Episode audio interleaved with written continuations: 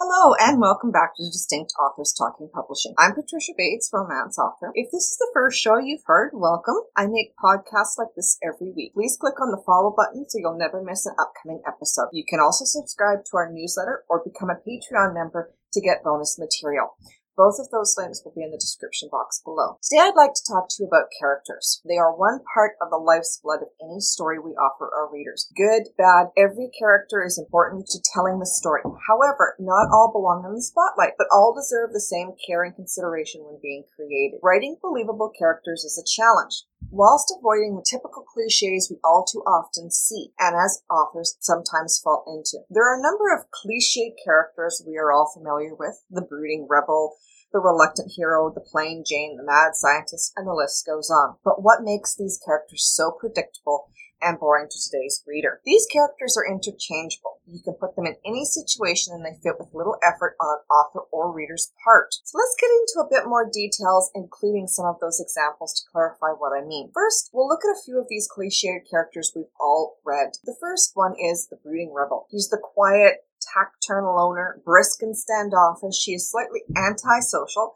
going out of his way to avoid contact with other people. His personality changes, however, when he meet he or she meets the man or woman of his or her dreams. Then they become a different person. We get to see the softer side of them, the more sensitive, emotional man. We've all seen such a character in a book or a movie. Heathcliff in Wuthering Heights, for example, is a good one. Personally, I happen to think Wolverine from X-Men fits into this category as well. Next, of course, is the plain Jane. Quiet, unassuming man or woman everyone looks at, look, overlooks. But at the end of it all, he or she is the smartest, kindest, his or her inner beauty is exposed. The ugly duckling. She's the woman who doesn't attract men's attention, yet when the hero falls in love with her, he's astounded anyone consider her plain. He's the guy, no, but on the other side of that, he's the guy that nobody really notices next door. But once you get to know him, his charm and wit is exposed, and the heroine questions why nobody noticed before. We've all seen these examples of the brooding hero, the plain Jane, and oftentimes we fall into the trap of writing them because they're they're very easy to write. Next, of course, is the seductress, a beautiful, sexy woman with a mind of her own who is interested in only one thing: her own advancement, whether it's personal, whether it's financial, whether it's you know power. She isn't shy and makes no secret she's willing to do whatever she must. An example of this character is the woman Sharon Stone played in Basic Instinct. Perhaps a little over the top, but ultimately she is a femme fatale. She is also a bit of a psychopath, but definitely a femme fatale. Another is the reluctant hero, simple man looking for peace and quiet who finds him or herself tugged along on a journey full of excitement and adventure. Typically, they rise to the occasion given to them because they must, not because they desire to. A prime example of this is John Wayne's character in El Dorado, a great movie where he played a gunfighter who got caught in range war, but he wound up on the underdog side. I'd highly recommend it if you haven't seen it yet. Now, these characters, these cliched characters, do not necessarily fall into, you know, whether it's a man or a woman as that character. You know, uh, they can be either or. It, it's not specifically a sex or a gender um, thing. It is how the character is portrayed. Uh, there are women rebels. There are women um, heroes. You know, there are uh, playboys who are, you know, they're they're vicious and they're out to get advance their own personal interests rather than, you know, anyone else's. And so it really does play into that idea. So when you're looking at these cliched characters, don't be, uh, don't be tricked into thinking that is specific, you know, one or the other gender. It can be either or. They're very interchangeable in my experience. Now, of course, there are a few more than these, and we've see, all seen them. Perhaps we've even written them. I know I have, without even realizing I've done so.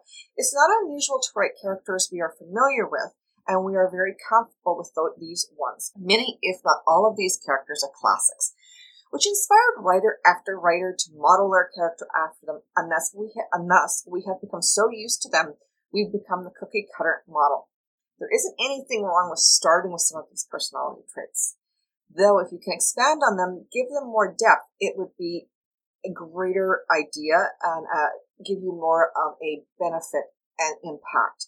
Remember, the trick is to learn and adapt and make your characters three dimensional and unique. Playing off the typical cliche character strengthens is a strengths is a step onto the path, but not the whole journey.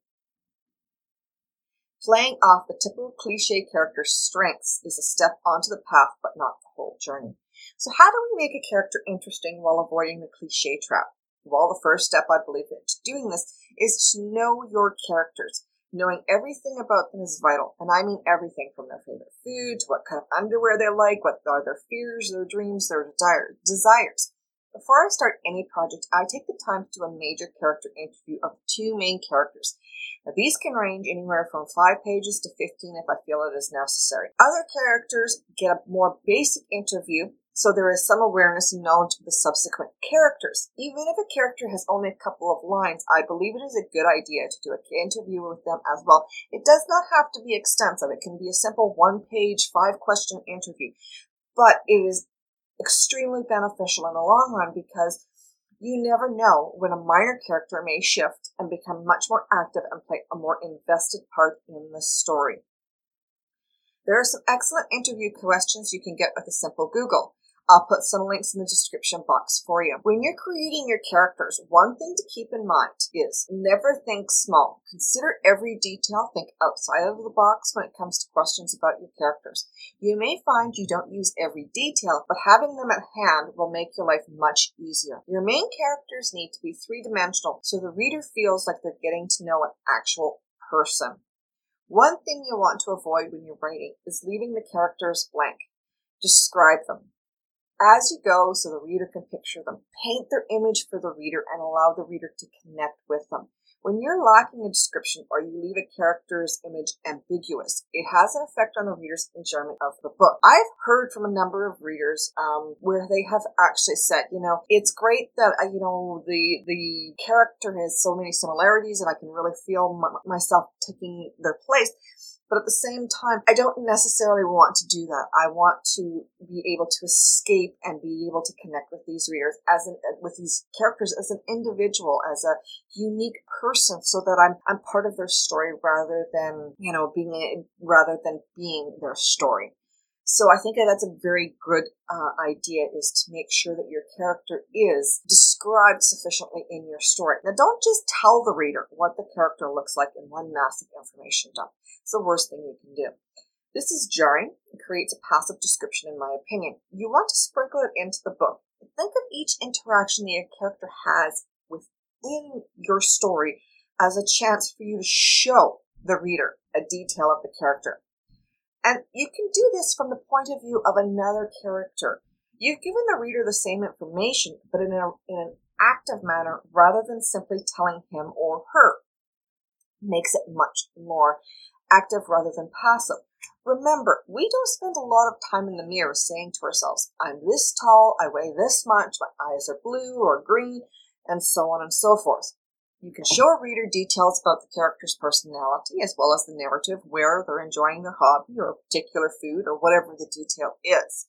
This allows the reader to see the details in such a way where they're actively taking part in it rather than simply being told. Weaving in these character features may seem to be a lot of work, but the end, in the end, your character is well rounded and identifiable, identifiable to the reader, not only as the main character in your novel, but as an individual. A great, re- a great resource you can utilize is Pinterest.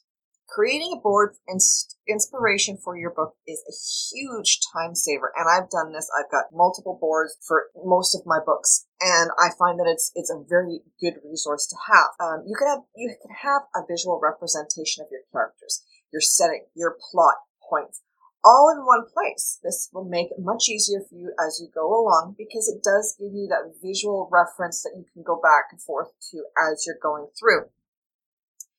Now, just as important as knowing your character is, is, is understanding their goals, their motivations, and conflicts. For example, you have a heroine who hates relationships. She has no interest in them. Why? What are her reasons or her beliefs? Name a goal of hers that would create conflict to be it internal or external in regards to relationships. You know, is, you know, is her dislike of relationships connected to a bad experience? Or um, you know is she you know um, in some way not adverse to relationships but she's never really been involved with one? So for her it's an unknown. Um, So having, for example, having parents who died is often used. It's almost overused. And if you're going to do so, you will need to ensure the spin you put on is unique and original to avoid another cliche. Again, this is one of those tropes which is used a lot.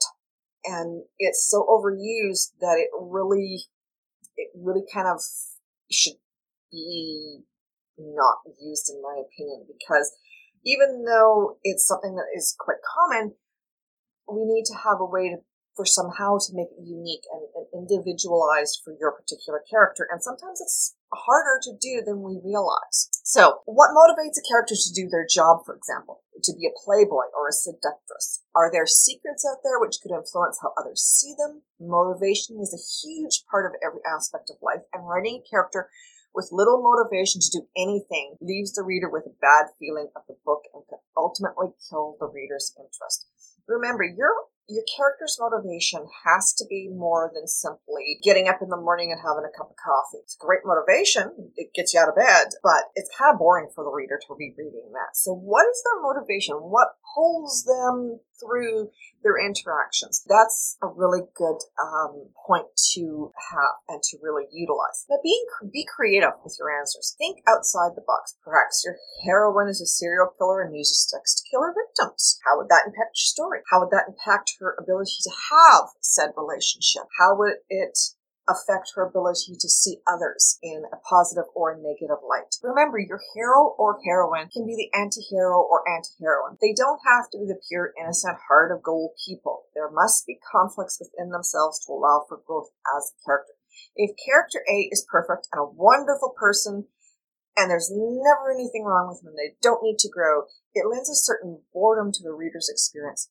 Having flaws, bad habits, and such do not detract from an amazing character. Rather, it adds a layer of depth and life to your characters.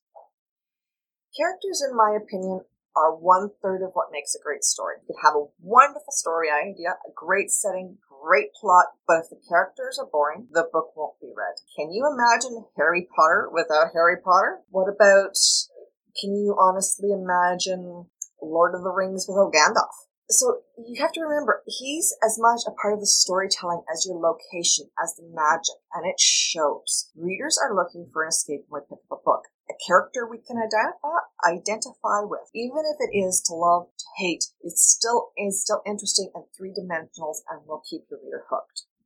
Think of your characters in your books as individuals with identities, experiences, feelings when you're writing. Engage all of their senses so that the reader is feeling what they feel, hearing what they're hearing, seeing what they're seeing, smelling and tasting what they're they're smelling, what they're tasting, what they're doing. For those moments when I'm reading, I want to experience the story through the eyes of those who are living it, not simply as a bystander, but as part of that story.